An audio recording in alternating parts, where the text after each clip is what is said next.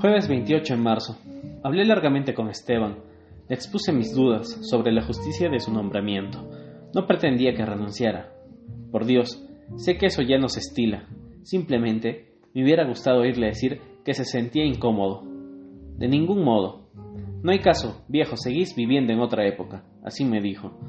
Ahora nadie se ofende si viene un tipo cualquiera y lo pasa en el escalafón. ¿Y sabes por qué nadie se ofende? Porque todos harían lo mismo si la ocasión se les pusiera a tiro. Estoy seguro de que a mí no me van a mirar con broncas, sino con envidia. Le dije, bueno, ¿qué importa lo que le dije?